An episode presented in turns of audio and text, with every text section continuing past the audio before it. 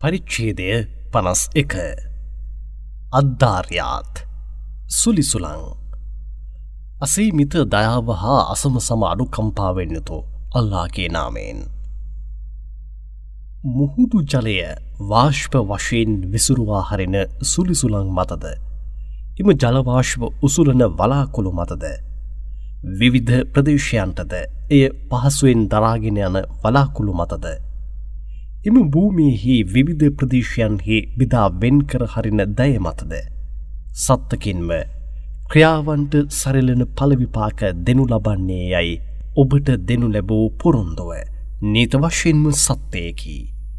නීත වශයෙන්ම ක්‍රියාවන්ට සරිලන පලවිපාක අනිවාරයෙන්ම දෙනු ලැබේ. තාරකාවන්ගේ මාර්ගයෙන් යුත් අහස මත සත්තකින්ම නීත වශයෙන්ම ඔබ දිවුරුමෙහි වෙනස්කම් ඇතිකරමින් කතා කරන්නේ හොය. දැනටමත් අල්ලාගේ සිතුවිල්ලට අනුව හරවුණු ලැබූ අයම දිවුරුමෙන් ඈතට හරමුණු ලබන්නේය. බොරු කියන්නන් විනාශම වන්නාහ. ඔවුන් තමන්ගේ මෝඩකම නිසා විනිශ්යේ දිනය අමතක කර දැමෝහ. පලිවිපාක දෙන දිනය කවදා ඉන්නේ දැයි ඔවුන් සමච්චලයෙන් මෙන් විමසන්නාහ. එදින ඔවුන්ව ගින්නෙන් දවා වද දෙන දිනයයි. ඔවුන්ට ඔබගේ පිරික්සුම විඳ බලනු. කවදා ඉන්නේ දැයි ඔබ ඉක්මන් වෙමින් සිටින්නෙහුද. එය මෙයයි යයිද කියනු ලැබේ. නීත වශයෙන්ම බය භක්තිකීන් ස්වර්ගයන් හිද දියතහරාවලද සිටිනු ඇත. ඔවුන් තමන්ගේ දෙවියන් ඔවුන්ට දෙනදෑය තෘප්තිනිතුව ලබාගන්නාහ. නීත වශයෙන්ම ඔවුන් මීට පෙර පින් ඇති දැය කරන්නන් වශයෙන්ම සිටියහ. ඔවුන් රාත්‍රී කාලයන්හි ඉතාමත් සුළු කාලයක් මිස නිදාගන්නේ නැත. ඔවුන් අලුයම් කාලයෙහි නැගිට දෙවියන් නැමැත තමන්ගේ දෙවියන් වෙතින් සමාව ඉල්ලමින් සිටිනු ඇත. ඔවුන්ගේ වස්තුවෙන් කට ඇර හිඟමන් ඉල්ලන්ටද නොඉල්ලන්ටද පංගුවක් ඇත. සියල්ලන්ටම දානමාන කරනු ඇත. ස්තිර වශයෙන් විශ්වාස කළ අයට භූමියෙහි බොහෝ සාධකයන් ඇත්තේය. ඔබ ඇතුළුවද බොහෝ සාධකයන් ඇත. ඒවා ඔබ අවධානය කර බැලියුතුනු වේද. ඔබගේ ආහාරද තවද ඔබට පොරුන්දු දෙන් ලද දෑද අහසෙහි ඇත්තේය. අහස් හා භූමියෙහි දෙවියන් මත සත්තකින්ම ඔබගේ වදන් ඔබම පවසන්නේ හුය යන්නෙහි සැකයක් නොමැතිව ඇත්තාක් මෙන් නීත වශයෙන්ම මෙය මෙම කුරාණෙහි ඇති සියල්ල සත්‍ය වන්නේය. නබී ඉබ්‍රහීම්ගේ ඉතාමත් කවුරුවෙන් පිරි අමුත්තන්ගේ පුවත ඔබට ළඟාවී ඇත්තේද ඔවුන් ඔහු වෙත පැමිණි අවස්ථාවේදී.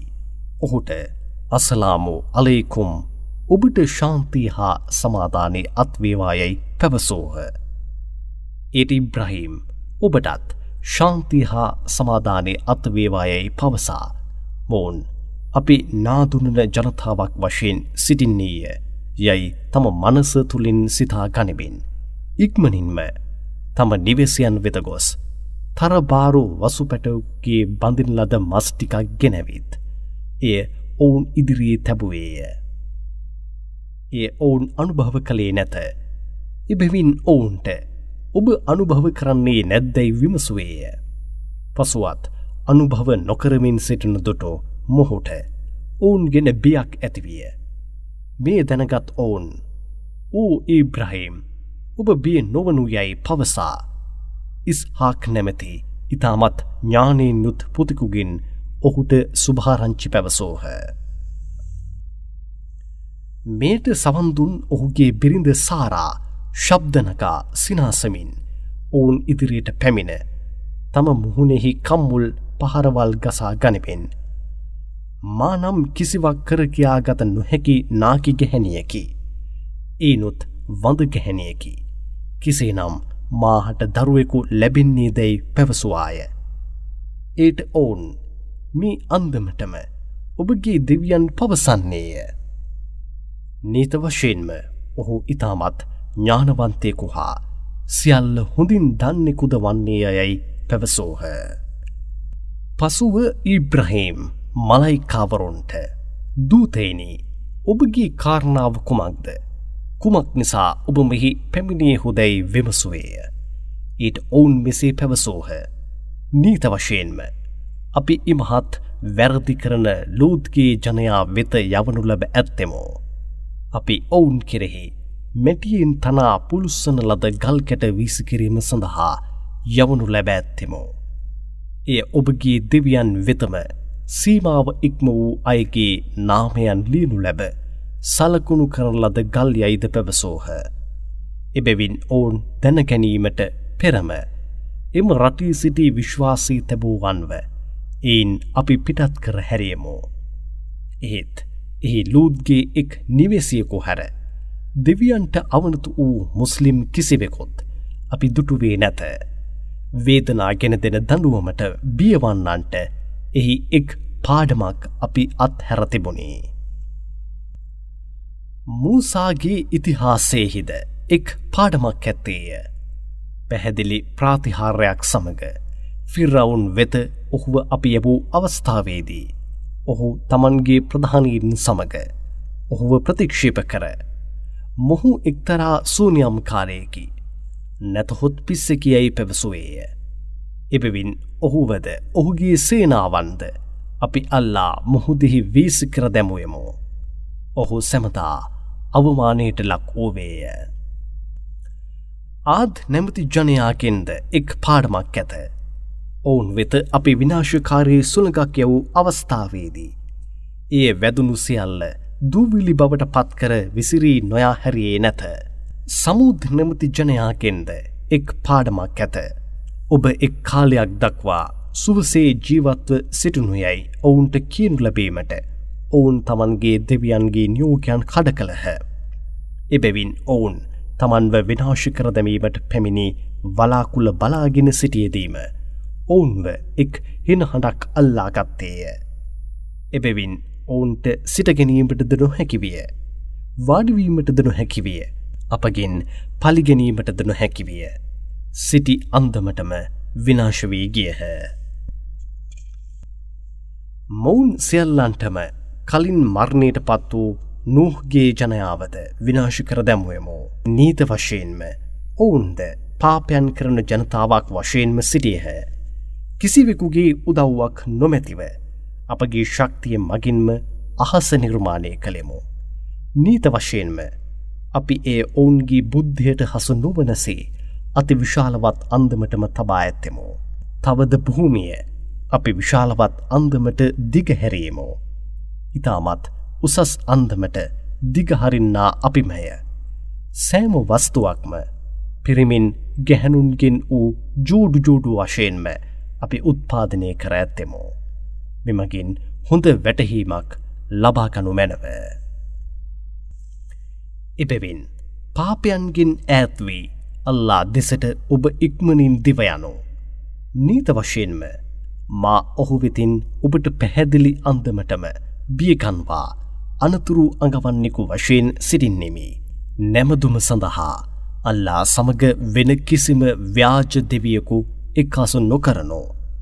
නීත වශයෙන්ම මා ඔහු වෙතින් ඔබට මේ ගැනද පැහැදිලිව බියකන්වා අනතුරු අගවන්නෙකු වශයෙන් සිටින්නෙමි. මේ අන්දමටම ඔවුන්ට පෙරවිසූ අයද ඔවුන් වෙත කුමන දූතයකු පැමිණියා වුවද.